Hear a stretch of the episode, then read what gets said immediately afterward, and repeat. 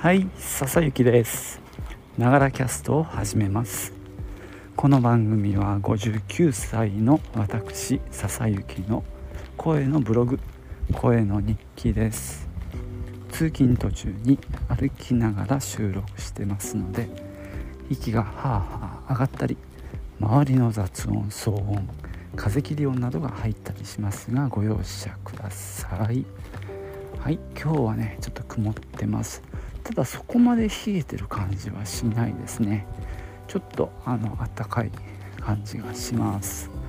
とはいえもうね、今あの着るものが結構フル装備ですね。下着はねヒートテックだったりそうじゃなかったりして、今日は違う方ですけども、その上に長 T、 それからボタンダウンのシャツで、さらにカーディガンを着て、で上着がブロックテックパーカーといういでたちですね。いち、に、さん、よん、まあ、上着も含めるとごまい着てますけどもね、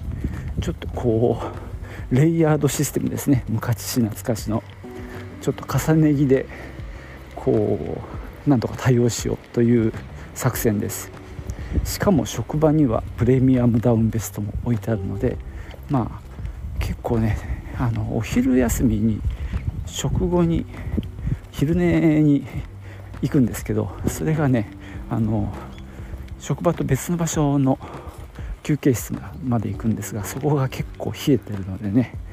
そのダウンベストが必須です。さて今日はですね、えー、iPhone に変えて、まあいろいろあの慣れて慣れようと努力してるんですけども、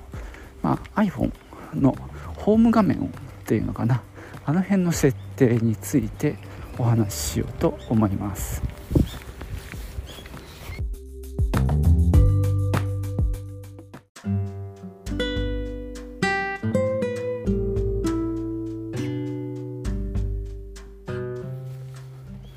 まあ、僕自身は長いこと Mac ユーザーなんですけども、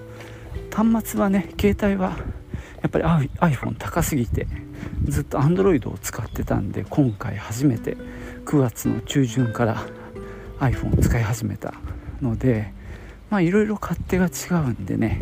新鮮な驚きとともに使ってるんですね。で、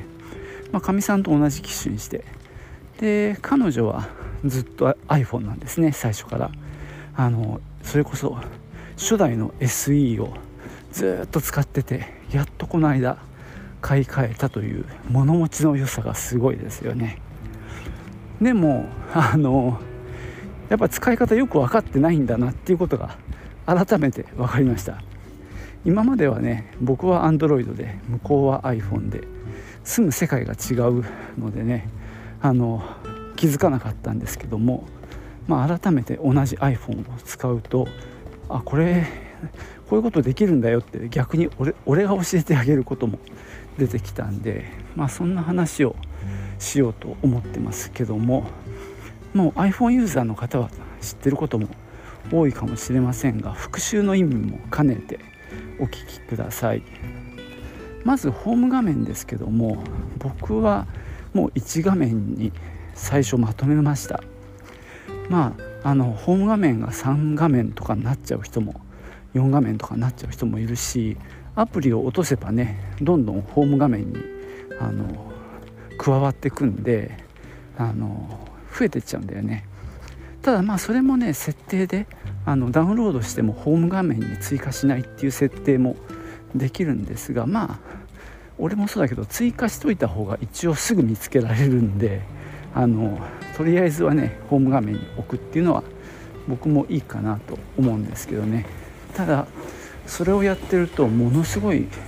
あのスワイプして何画面も見なきゃいけないって話になるので、まあ、僕はちょっとね Android の時もそうだったんですけども、基本ホーム画面はいち画面にしたいなと思ってます。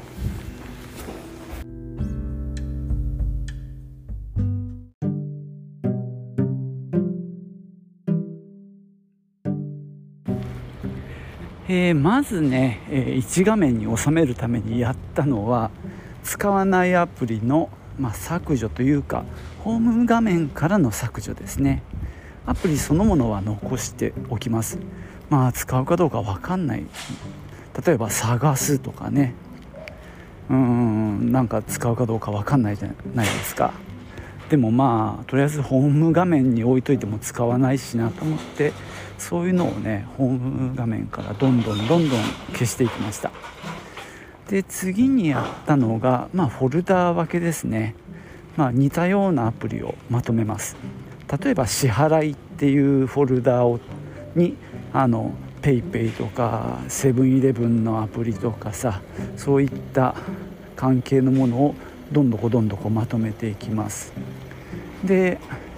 まあ、エスイー って画面がちっちゃいんで置けるアイコンも少ないんだよね。まあそれはそれでいいんだけどさ。で、まあ、フォルダの中もえー、っとねきゅうこ入るのかな。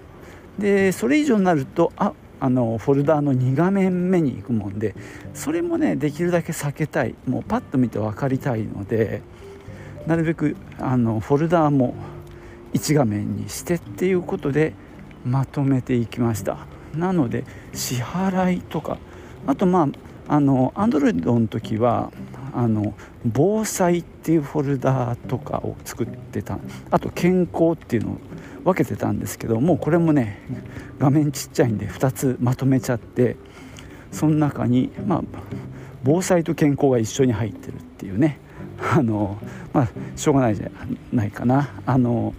例えば僕が結構愛用してるのはあのお薬手帳のアプリね。あれはちょっと前に話したことあるんですけど、もう薬局によって使ってるアプリが違うんですよ。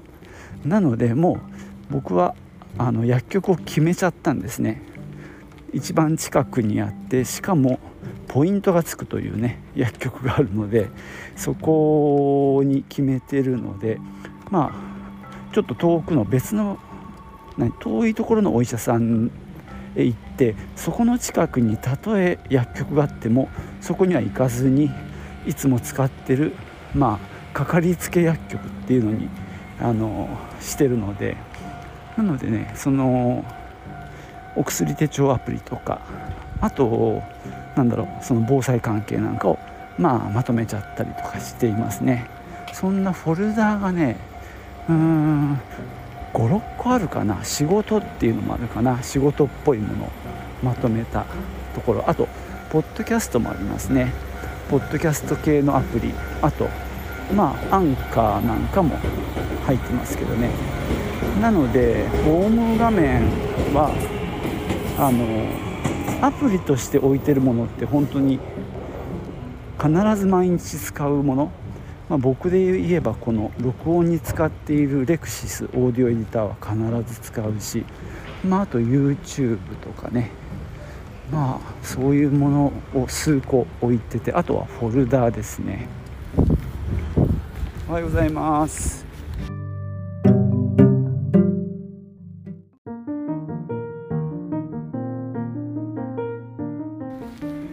まあ、ホーム画面はねそんな感じでいち画面にまとめて、で左側にある、えー、ウィジェットですね。これもね、あのー、今まであんまり真剣に考えてなかったんだけど、 Android ではね一応 Google 検索をボンって置いてたかな。で今回は、まあ、ウィジェットのサイズ、えー、アイコンよんこぶんのと横長のはちこぶんがありますよね。でよんこぶんを何個か置いてみました。で例えばなんですけども、えーと、PayPay とかはねあのウィジェットに置いとくとその残高が見えるっていうのがいいですよね。でタップするともう直接支払いの画面に行くんですよね。これなかなか便利だなって、まあ、皆さん知ってるかもしれないんだけど、普通に PayPay 立ち上げて、でその後支払うみたいな、まあこうツーアクションみたいな風になっちゃうんですけども、ウィジェットの場合はねいきなりもう支払いの画面に行くので、その辺がすごくいいですよね。あとまあよく皆さん使ってるかもしれないんですが、お天気ですね。お天気はね、横長のはちこぶんのみしてみました。まあ、他にもね、えーと、Spotify も置いてます。まあ俺の場合結構 Spotify でポッドキャストを聞いてるんで、あの途中からまた続きを聞くなんていう時はそれを使ってますね。あとまあ Google 検索、あとねその ユーキュー モバイルになったんですけど、残量が一目でわかるっていうウィジェットもあるので、それも置いて、あと Google Keep もよく使うので、それも横長の置いてますね。なのでね、ウィジェットの画面はちょっと下にはみ出しちゃってます。でさらにあのホーム画面一つにまとめたんですが、ウィジェットを置きたいがためににがめんめを作りました。そっちはもうね、主にウィジェットがふたつかみっつかな、えーと Google マップと PayPay と天気か、そのみっつで、逆にホーム画面にもいっこウィジェットを置きました。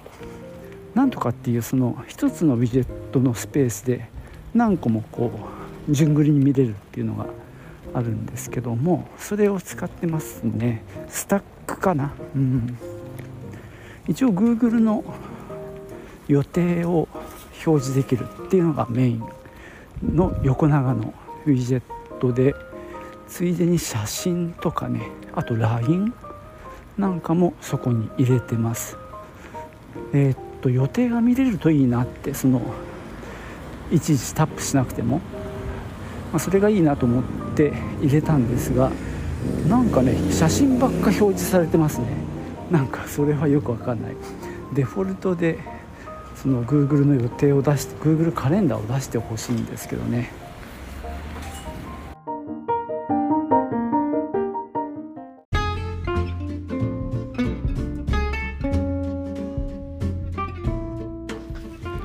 はい、そんなわけでね、今日は約いっかげつ余り iPhone を使ってみての、まあ、感想会というか、ホーム画面をねいろいろ試している、そんなお話をしてきました。えーと、まだ話してないのがコントロールセンターっていう機能ですね。これは、えー、エスイー の場合は物理ボタンがあるので、下からこうスワイプすると出てくる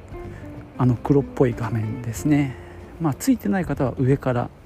えー、スワイプして下げると出てくるんですけども、ここにね結構重要な機能が詰まっているので、例えばカメラとかね、 キューアール コードを読む機能とか、まあ、そういったものがここに入っているので、あのー、ホーム画面に置く必要がなくなりましたね。例えばカメラなんかはね。なのでここの、まあ、コントロールセンターの機能をもう一回しっかりと見てですね、で、まあ、そこでやれるものはもうここに任せて、でホーム画面はなるべくものを減らしたいっていうような考えでいます。とはいえね、そんなにあのコントロールセンターっていろいろ置けるわけではないっていうのが、まああのミソというかしょうがないところですかね。まあでもこれをちゃんと使いこなすのはなかなか良さそうです。まあ、さっき話したウィジェットの下りもね、まだまだこの研究の余地がありそうですね。あのー、公式のウィジェットはあのーまあ、ウィジェット画面に行って編集で右上のプラスボタンを押すとこう候補が出てくるわけですね。でホーム画面にもウィジェットは追加できるんで、まあ、ホーム画面を編集モードに入る、あのアイコンがさゆらゆら揺れるあのモードに入ると右上にプラスが出てくるので、それを、まあ、タップするとウィジェットの候補が出てくるっていうことでね、あのホーム画面にも置けるし、まあ、ウィ、ウィジェットの画面、えー、左側にも置けるっていう状況ですね。これタップしてみるないとどんな機能があるかわからない部分もあるので、まあ、ちょっと今いろいろ試しているところです。さっき言ったように ユーキュー モバイルなんかは下のアプリのリストの中に出てくるんですね。でそれをタップすると何パターンかウィジェットが用意されていて、よんパターンぐらいあるかな。つまりアイコンよんこぶんの正方形のやつとか、あと横長のアイコンはちこぶんのやつとか、この表示する情報がねいろいろ変わってきます。これはなかなか嬉しいですね。まあウィジェットのいいところはアプリを立ち上げなくてもあの情報が見えるっていうところだと思うんですね。例えば僕が一番知りたいのはその ユーキュー モバイルで今どこまでギガを消費しているのかっていうことなんですけども、普通にホーム画面に ユーキュー のアプリ マイユーキュー だったんですかな、それを置いといてアプリをタップして立ち上げれば見れる情報なんですけども、ウィジェットとして置いておくともうその今どんだけ使ってるかっていう円グラフがもう表示されてるんですね。なのでいちいちこうアプリを立ち上げなくても 見, 見, れ見たい情報が見れちゃうっていう良さですね。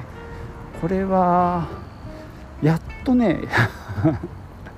その良さが分かってきたっていうところですかね、僕も。なのでさっき言ったように Google カレンダーで今日の予定なんかがもう最初から表示されてればね、あのいちいち確認する手間も必要ないっていうところですかね。でアプリごとに表示できるものって違っているので、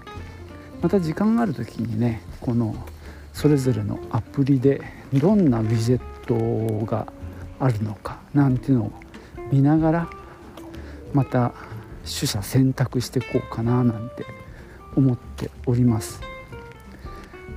まあ iPhone のね使い方みたいな本もさ図書館で借りたので、基本的な使い方ももう一度おさらいしながら iPhone 初心者として、えー、コツコツとねあの歩んでいきたいと思う次第でございます。はい、じゃあ今日はここまでにしましょう。最後までお聞きいただきましてありがとうございました。ではまたね。チュース。